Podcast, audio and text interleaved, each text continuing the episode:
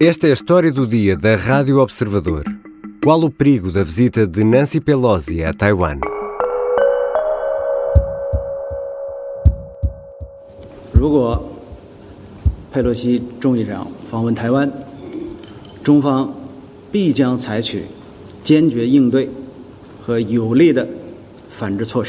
Se Nancy Pelosi visitar Taiwan, a China vai tomar contramedidas fortes e resolutas para defender a sua soberania. Este é o aviso feito pelo porta-voz do Ministério Chinês dos Negócios Estrangeiros, Zhao Lian.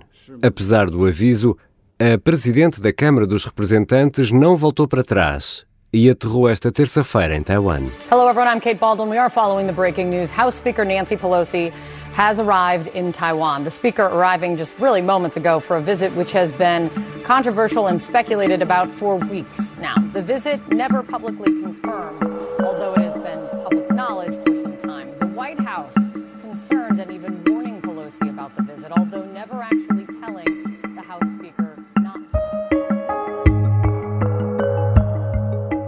Há 25 anos que um líder do Congresso norte-americano não ia a Taiwan, a ilha formosa onde os portugueses estabeleceram um interposto comercial há mais de 400 anos.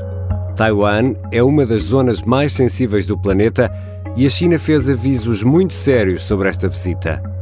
Que consequências terá esta deslocação de Nancy Pelosi? Como vai responder Pequim?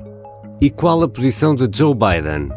Hoje vou conversar com o professor Jorge Tavares da Silva, especialista em assuntos chineses e professor da Universidade de Aveiro.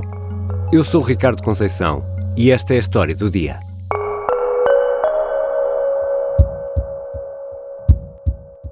Bem-vindo, professor Jorge Tavares da Silva.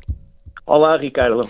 Na história do dia de 30 de junho, em conversa com o jornalista João Santos Duarte, aqui da Rádio Observador, o professor explicou o porquê da tensão entre Taiwan, Ilha Formosa, como lhe chamávamos, e Pequim. Não vamos repetir esse episódio, mas peço-lhe que, eh, para começar esta conversa, nos lembre aqui eh, quais são os pontos-chave, os pontos essenciais neste eh, conflito entre Taiwan e a China. Este conflito, na verdade, começa, é uma herança da Guerra Civil Chinesa, quando a China continental, a China, podemos dizer, uma civilização milenar, começou no período, eh, ou no período do século XX, eh, ficou dividida em duas forças políticas antagónicas. E, portanto, nós tínhamos as forças comunistas e depois tínhamos as forças nacionalistas. As forças comunistas acabaram por ser lideradas por Mao Tse-tung, as forças nacionalistas lideradas por Chiang Kai-shek. Portanto, uma guerra civil dividida por duas forças políticas antagónicas. Lutaram entre si, até se uniram quando tiveram que lutar contra um inimigo comum que eram os japoneses. E eh, os comunistas, muito mais eh, organizados, melhor organizados, triunfaram sobre os nacionalistas e os nacionalistas tiveram que fugir. Primeiro foram para a ilha de Bohao, que é uma ilha no sul da China, e depois refugiaram-se eh, na eh, ilha de Taiwan, que eu às vezes comparo assim um bocadinho eh, com graça, que parece um pouco as Astúrias. Refugiaram-se ali um bocadinho naquela, naquela ilha com a ideia de vir a recuperar novamente o território todo chinês, o que nunca aconteceu e depois acabaram mais tarde por abdicar dessa intenção. Os comunistas, sim, continuaram sempre a querer recuperar essa ilha, eh, essa ilha, que não é só uma ilha, é uma ilha, depois de mais umas ilhas eh, pequenas, mas a ilha principal, que é Taiwan, e portanto o que é que nós podemos dizer que é a questão de Taiwan na sua base? Sim. é um problema político, é uma divisão política. É um território que, na verdade, muitas vezes entrou na esfera eh, política chinesa, mesmo nas dinastias anteriores, foi muitas vezes ocupada por, por muitos migrantes, muitas vezes foi, foi também proibido ir para Taiwan. Portanto, do, do ponto de vista histórico, se formos por aí, nós vamos ter dificuldade de ver se aquilo é chinês ou não é. Uhum. Em muitos momentos da história, a China mostrou desinteresse, diz que era, uma, era até uma ilha pantanosa, era uma ilha que não tinha interesse. Foi proibido, com pena de morte, quem fosse para, para as zonas insulares, eh, porque a China foi sempre muito continental. E também é importante isto. As forças comunistas iam recuperar essa eh, Taiwan logo a seguir a 49, porque a República Popular da China foi fundada em 49, elas organizaram-se, mas a China, curiosamente, não tinha uma grande capacidade naval, porque esta é uma intervenção naval, não é? Uma, Claro. uma, uma intervenção anfíbia. E pediu à União Soviética na altura para o fazer. Enquanto estava neste processo de modernização ou tentativa de recuperar a ilha de Taiwan e, portanto, no fundo, tornar toda a China comunista. E até os Estados Unidos, eh, no, no fundo, também se acomodaram à ideia, acabaram mesmo, pronto, isto não há nada a fazer, perdemos a China, a China tornou-se comunista, mas os chineses vão fazer uma coisa terrível. Eh, eu acho que foi o, o, o momento, eh, enfim, o grande erro de cálculo da, da China do século XX, vão se envolver na Guerra da Coreia.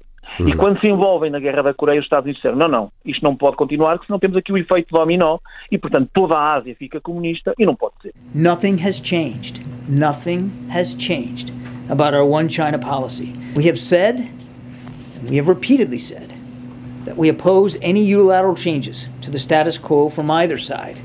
We have said that we do not support Taiwan independence. Na segunda-feira, o porta-voz eh, da Casa Branca para a área de segurança, John Kirby, explicava que uh, o presidente Biden e Nancy Pelosi não conversaram sobre esta uh, viagem e que Washington mantinha a posição de sempre em relação a Taiwan. Que posição é essa? Os Estados Unidos mantêm a posição de uh, defender uma só China. Mas quando dizem que defendem uma só China, como disse o Joe Biden agora muito recentemente, significa que Taiwan não pode ser independente. Hum. Taiwan faz parte de um mesmo Exatamente. território. Os Estados Unidos defendem isto. Agora, não sei que modelo político. No fundo, quando dizemos que há aqui uma divisão política, é uma divisão entre dois sistemas políticos. Taiwan é uma ilha democrática desde 1995. Democrática, atenção. Também podemos dizer que a China é democrática, a China continental. Democracia liberal.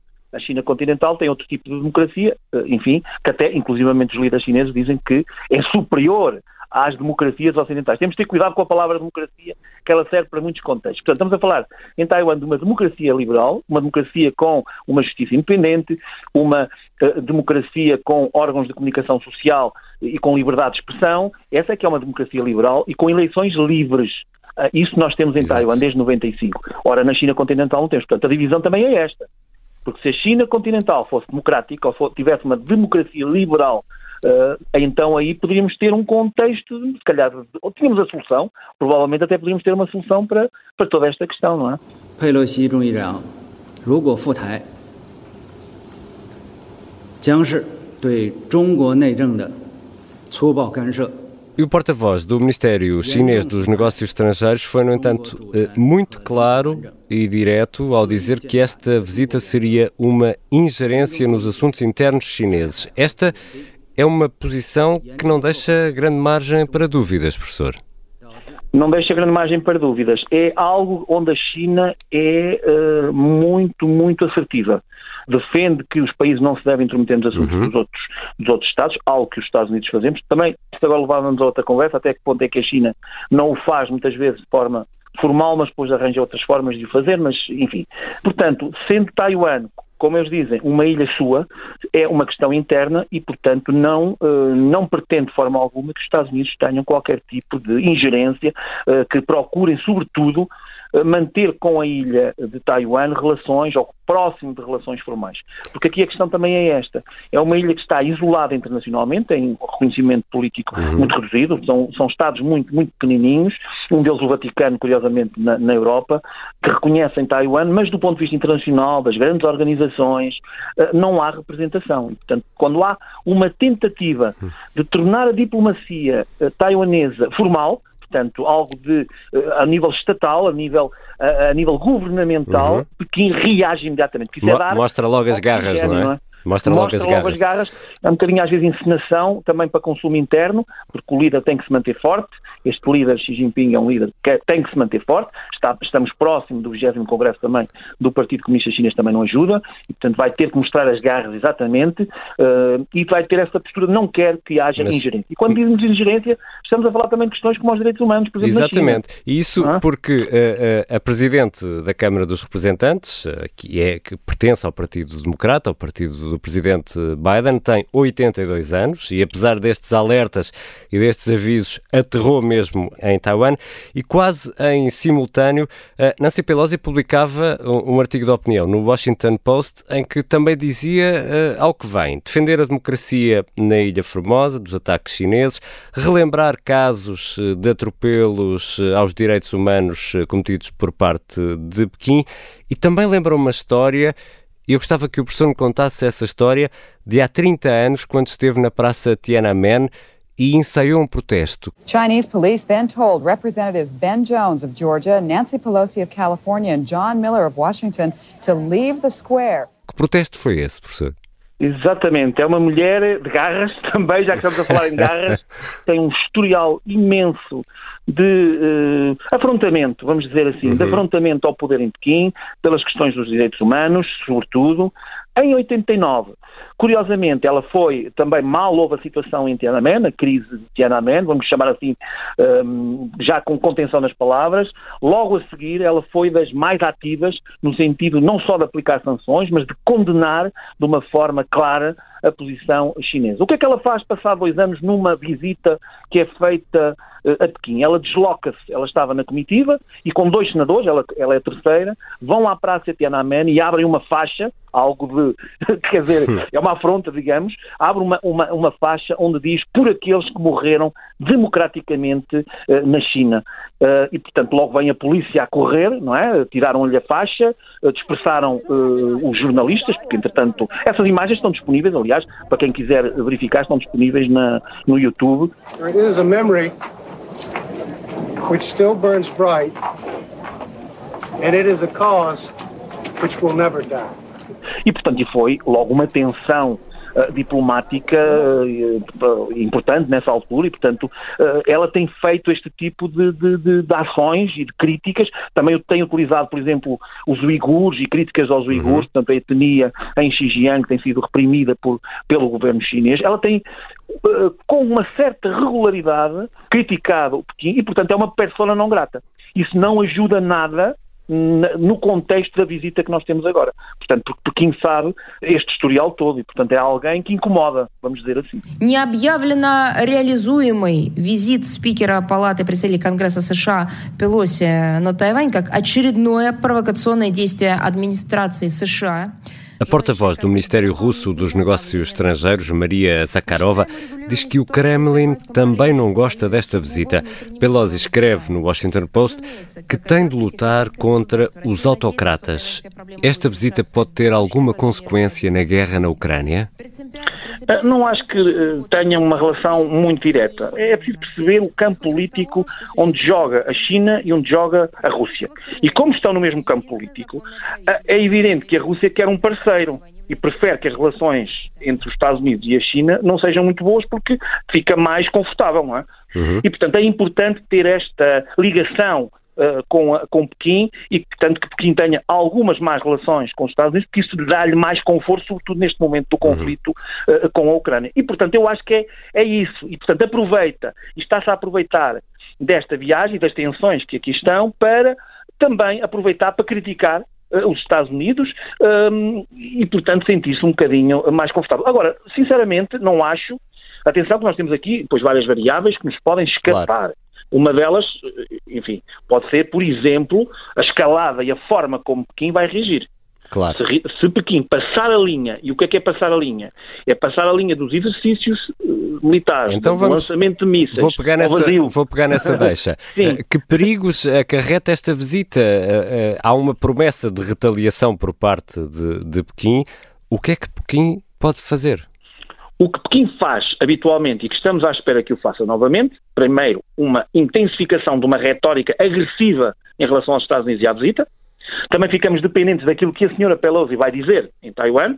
Portanto, eu acho que também eh, ela não quer dizer, se ela passar um bocadinho uh, além destas questões da democracia, enfim, da defesa dos direitos uhum. humanos, se andar por aqui não haverá problema nenhum.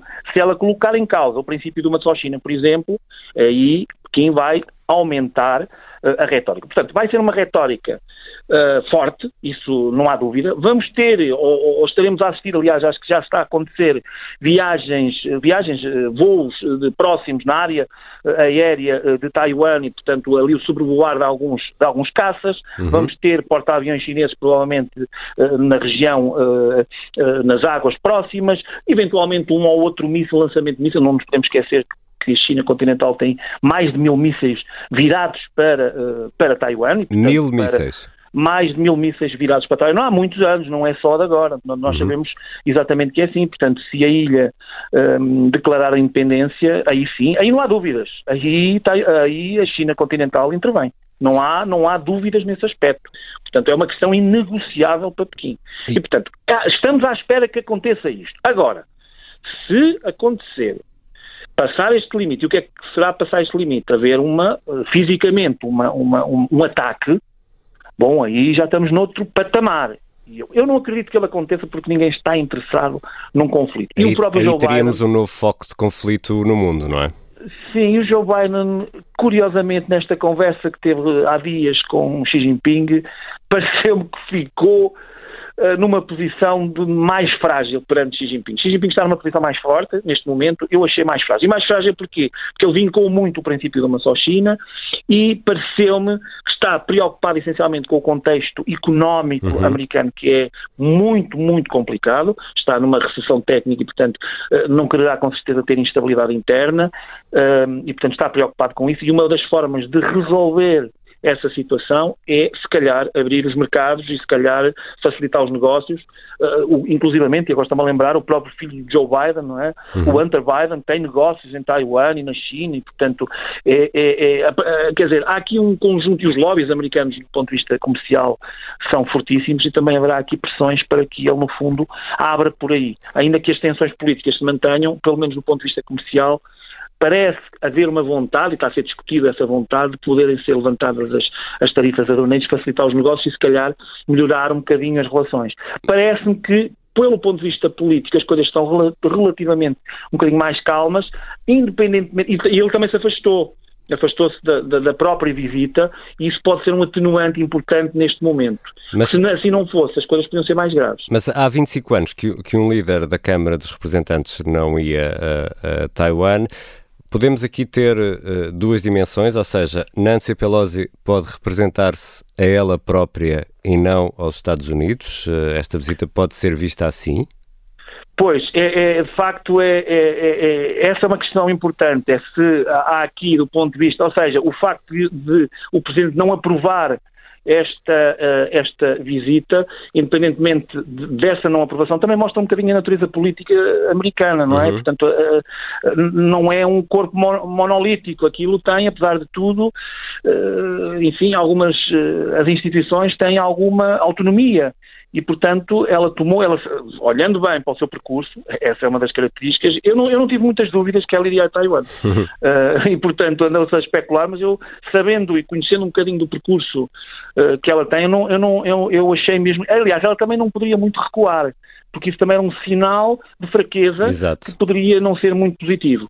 E, portanto, um, mostra também a natureza política e, portanto, ela acaba por ter aqui uma certa autonomia uh, em tomar esta decisão, um, mesmo sem um, uma aprovação por parte, por parte do, do, Presidente e, portanto, é, uh, funciona um bocadinho assim uh, e, portanto, não, não, o Presidente, nós dizemos muitas vezes, enfim, o sistema americano uh, tem um sistema de, de, check and balance, tem um bocadinho as instituições anulam-se umas às outras, há ali alguma alguma natureza autónoma, não é? De cada uma uhum. dessas partes. Claro que há um equilíbrio depois no global, mas eh, é uma senhora desafiadora, não é? Nós conhecemos isso. Eh, eh, quando ela foge a uma comitiva para tomar uma iniciativa em 80, logo na, nos anos 90, para, para uma iniciativa que também colocou em, em causa as próprias relações entre a China e os Estados Unidos, quer dizer, ela fez isso. Ela desafiou e, portanto, é uma mulher, de, é uma mulher de facto com estas características.